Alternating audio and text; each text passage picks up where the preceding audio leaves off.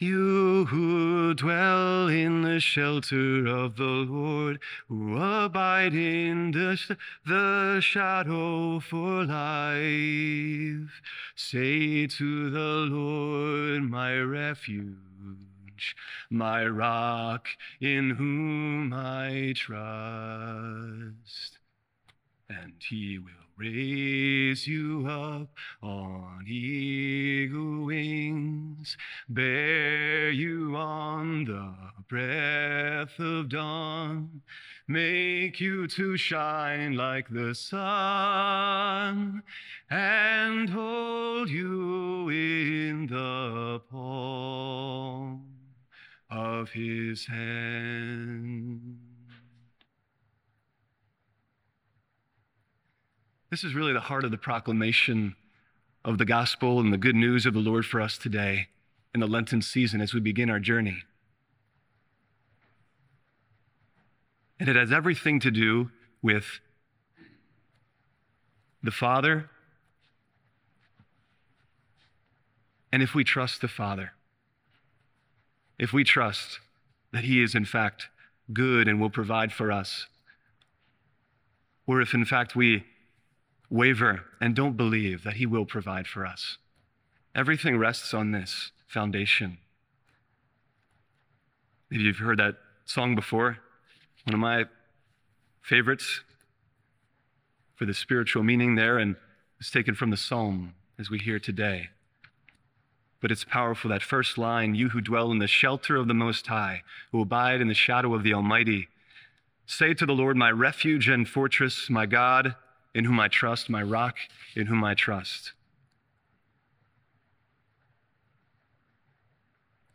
We hear in the first reading this phrase in this line where Moses is speaking to the people of the Israelites in the Old Covenant, the Old Testament, and he's saying, you know, this is this is how the Lord wants you to bring your bring your offering before him, bring yourself before him. What's holy worship? What's true worship? You know, bring your basket there, set it in front of the altar of the Lord your God, and then you shall declare before the Lord your God, My father was a wandering Aramaean. He went down to Egypt in a small household. He lived there as an alien. I think this is Jacob Israel, who journeyed down to Israel, journeyed down to Egypt with his family, his household. It was 70, or and Joseph there as well, 70 persons. This began as a very small family, but says but there we became a great nation, great, strong, and numerous. But then the Egyptians maltreated and oppressed us. They forced us into hard slavery. And we were experiencing the oppression. But then we cried to the God of our fathers, to the God of Abraham, Isaac, and Jacob, and he heard our cry. He listened to us. He stooped down to us and he was attentive to our needs. And he saw our affliction, our toil, and our oppression. And what did he do? He brought us out of Egypt. He brought us out of affliction. He brought us out of oppression. He brought us out of forced labor and slavery. And how did he do it? With outstretched arm, with strong hand, with terrifying power, with signs and wonders. We know those amazing realities that he wrought in the land of Egypt, turning the Nile into blood, sending the plagues of locusts and the hail and the storms and the fire and the death of the firstborn, the darkness of the night, and the Passover. And he brought us into this country, into the promised land, and he gave us this land flowing with milk and honey. He brought us into a place of freedom where we could truly live as God's people, not under oppression, but in freedom that God brings to us and only God brings to us.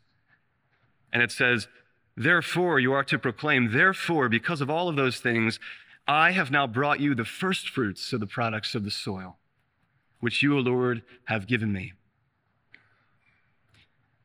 And so, this, because the Lord has delivered us from oppression, affliction, desolation, this place of death, into a place of life and freedom, our response is, therefore, Lord, I'm going to give you the very first fruits.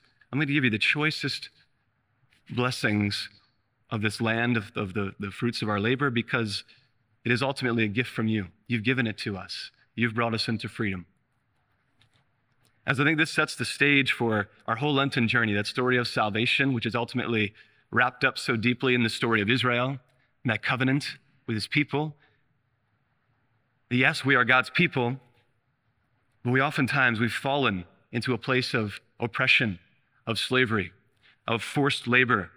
And we know the devil is out there working very hard to get us to turn our hearts from the Lord, to go after the idols of Egypt, to go after these things, to feel like they will satisfy us. They're going to provide for us, but ultimately knowing there's a slavery there. And the more we go after those things that are not of God, the more we get oppressed, the more we get into slavery, and the more we find ourselves into bondage when we try to seek those things that will never fit, and will always fail to satisfy because they're not the Lord. But this season is a season of deliverance and freedom in Christ.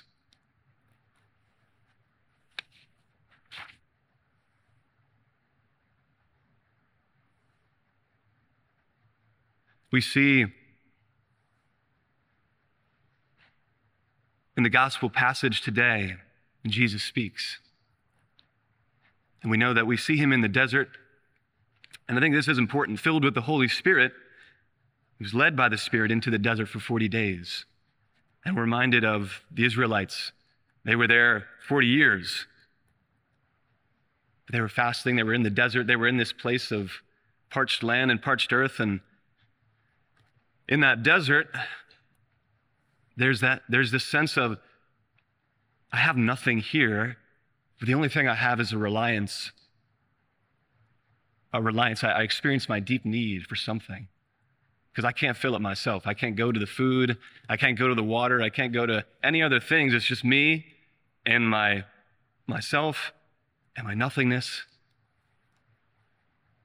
And a recognition that I need something else to fill, to provide, to sustain me. And that's that experience of the desert. And we, we go through these temptations, and we know the devil is there, and Christ is there, and he's all of these temptations, the devil's kind of firing him, firing away at him. You know, if you are the Son of God, he's gone right to the core of his identity. Do you really think you're a son of the Father? Do you really think you're a child of God? Do you really think he's going to provide for you? Do you really think he loves you? Do you really think he cares for you if you are the Son of God? Command this stone to be turned into bread. Provide for yourself. Do it yourself. Save yourself because he's not going to take care of you. You got to do it yourself. So he fires away at his identity as a son of God, child of God, of the Father. And we know Jesus very faithfully answers, well, I don't live by bread alone. I live by every word that comes forth from the mouth of the Father. I'm not living just for this world, I'm living for the Father, and He's going to take care of me. And we see the same thing on these temptations. devil shows him the kingdoms of the world. Says these are, these are my kingdoms, the devil says. I give them. I give them to whom I want. The Lord very faithfully responds and knows there is one kingdom, and it's the kingdom of God. And my Father is the king, and I follow my Father. I don't need these other kingdoms of the world that are less I live for one kingdom, for the kingdom of God. Seek first the kingdom of God, and all these other things will be given to you besides. This is the heart of Jesus. And then the final one is very important. Then he led him to Jerusalem, made him stand on the parapet of the temple, and said, Again, if you are the Son of God, identity. Did the, did the Father really care for you? If you are the Son of God, throw yourself down from here. For it is written, He will command His angels concerning you. They will guard you, they will support you, lest you dash your foot against a stone. So he's trying to tempt Jesus to say, you know what? Yeah, I have to, maybe, maybe I do have to test the Father's love. If, if he really loves me, then he won't let me fall. But again, the Lord knows who he is. He knows he's a son of God. And Jesus says to him in reply, it also says, You shall not put the Lord your God to the test. He already knows in that deep place of security in the Father's love, He's already going to provide for me. I don't have to test Him, I don't have to figure it out if Dad's going to be there for me. I know He is. I know who I am. But I think that's an important entry point into the Old Testament. You, now, you shall not put the Lord your God to the test. And the next of that, the, the next line of that is, as, as they did at the waters at Meribah. And if we go back to the Old Testament of the waters at Meribah, we see that the Israelites are in the desert, and Moses is their leader appointed by the Lord. And they're at the desert, and they're, they're journeying, and they're experiencing their nothingness. They're experiencing their lack. They're pretty parched and pretty thirsty. And they're complaining to Moses, they're grumbling. And it even says they held a council against Moses and said, Who is this guy? He's leading us into the desert from the Lord. We gotta, we gotta get rid of him. Is he really leading us to a place of life? Can we really trust him? Can we trust the Lord? And they were resenting and complaining that God had brought them out of slavery into the desert. And this is their question they're putting to the Lord, to the Father in, in so many ways. Are you really going to provide for me? In my deepest need, are you going to be there? It says in Scripture, the Israelites said, you know, here we don't even have any water in this place. And I think that's the cry of so many hearts, my own included, at times when we doubt, right? When, we, when we're shaken, when we're weak. Say, Father, are you going to really be there for me? Are you really going to satisfy my needs? Can I rely on you with everything? There's no water here. You're not giving me what I need. You're never here for me, in fact. You're never going to be here. You reject me. You abandon me. You leave me on my own. You're not going to be there for me.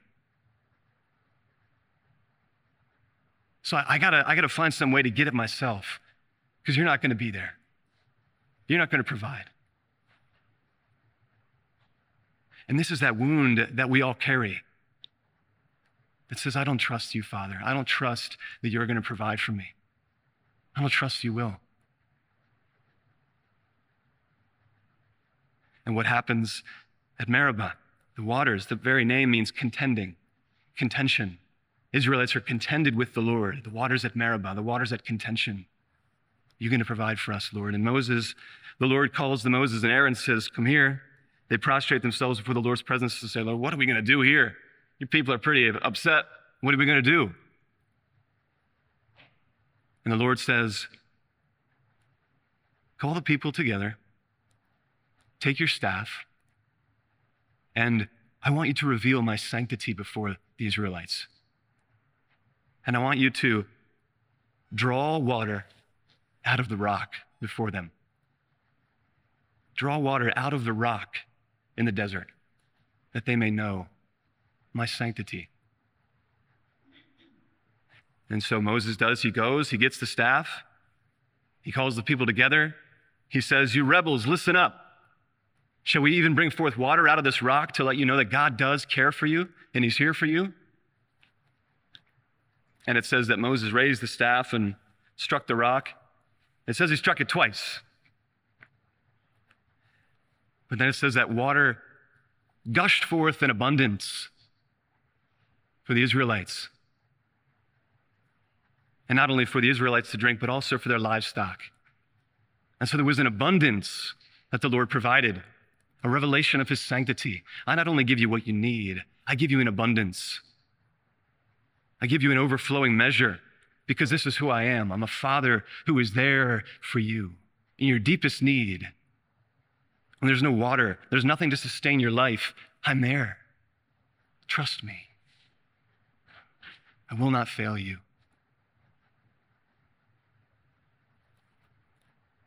And even with Moses, it says, you know, the Lord was upset with Moses because whatever the details were, there was some way in which Moses he struck the rock, and maybe it's it was only supposed to strike it once, and then the Lord was going to show up.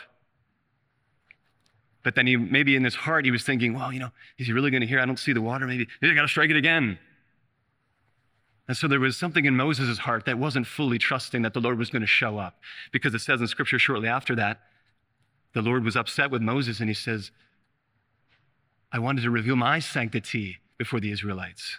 Not your greatness, Moses, not your goodness, not that you're so holy that you got it all together, that you got to show my people that you're the man and they can trust you. I'm the Lord. It's my holiness. You got to believe in me.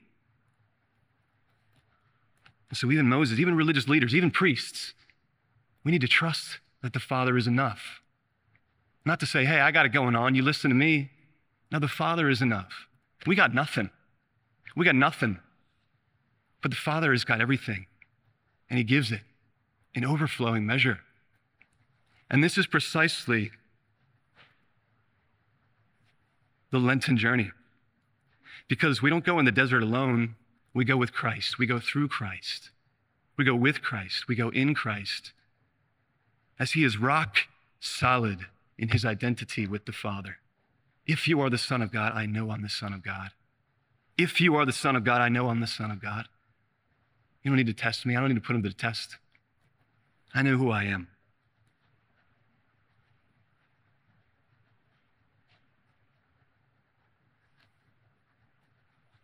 And so we know that we're journeying ultimately to Easter, to this revelation of God's resurrection. As we hear in the second reading of Paul, he says, If you confess with your mouth that Jesus is Lord and believe in your heart that God raised him from the dead, you will be saved.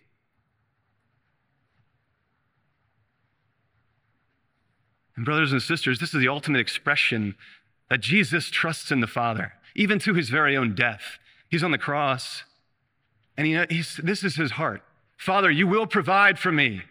You will provide for me, even in death.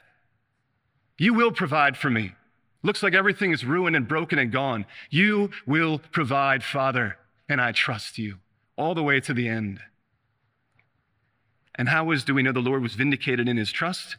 Because he was in fact raised from the dead the Father did give him what he needed, and in an abundant, overflowing measure, because he died once, but now he is raised forever, and now he dies no more. He lives forever. That's an overflowing measure of an eternal gift of life that God gives when we trust him. And as we're here at the National Shrine of the Divine Mercy, before the Divine Mercy image, what is the real rock in the wilderness? It's the heart of Christ. And what happens when that heart is pierced and water flows out in abundance and blood with the gift of eternal life, the gift of the Holy Spirit given to you? This is where we're journeying. It's a revelation of the heart of Christ, that rock in the wilderness. Same heart that is the rock on the cross that same heart that says the soldier thrust the lance into his side, pierced him, and blood and water flowed out. Because God gives an abundance, an outpouring of his mercy and his grace. And we need not fear that the Lord will provide because he does in abundance, in overflowing measure, evidenced by the resurrection. So, this Lenten season, I challenge you, I urge you, I exhort you walk with Christ as the Israelites did there at the waters, and they're in the desert and they're facing their own lack, their own need. And there's this pull. Do I say, Lord, you're going to provide for me?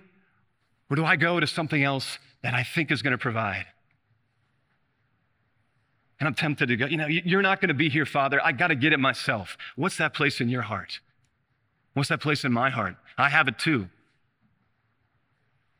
And go there with Christ.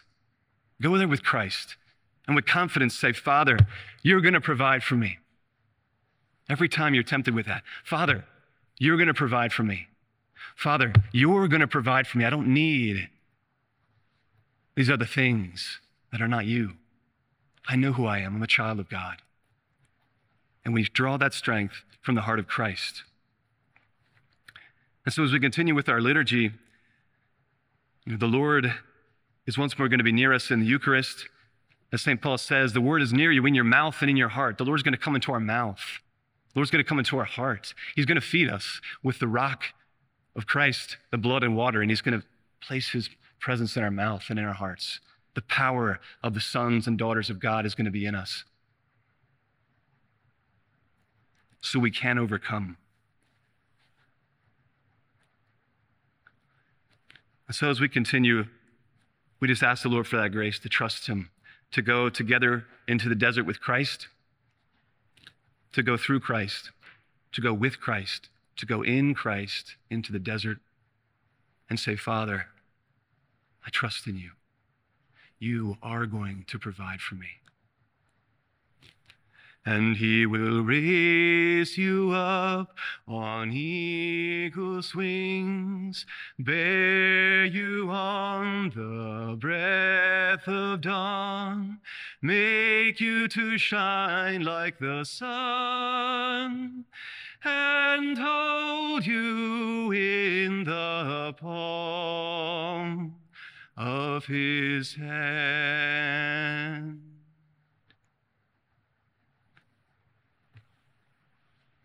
Are you a Marian helper? Join our Spiritual Benefit Society and start sharing in the graces of all the daily masses, prayers, and good works of Marian priests and brothers all over the world.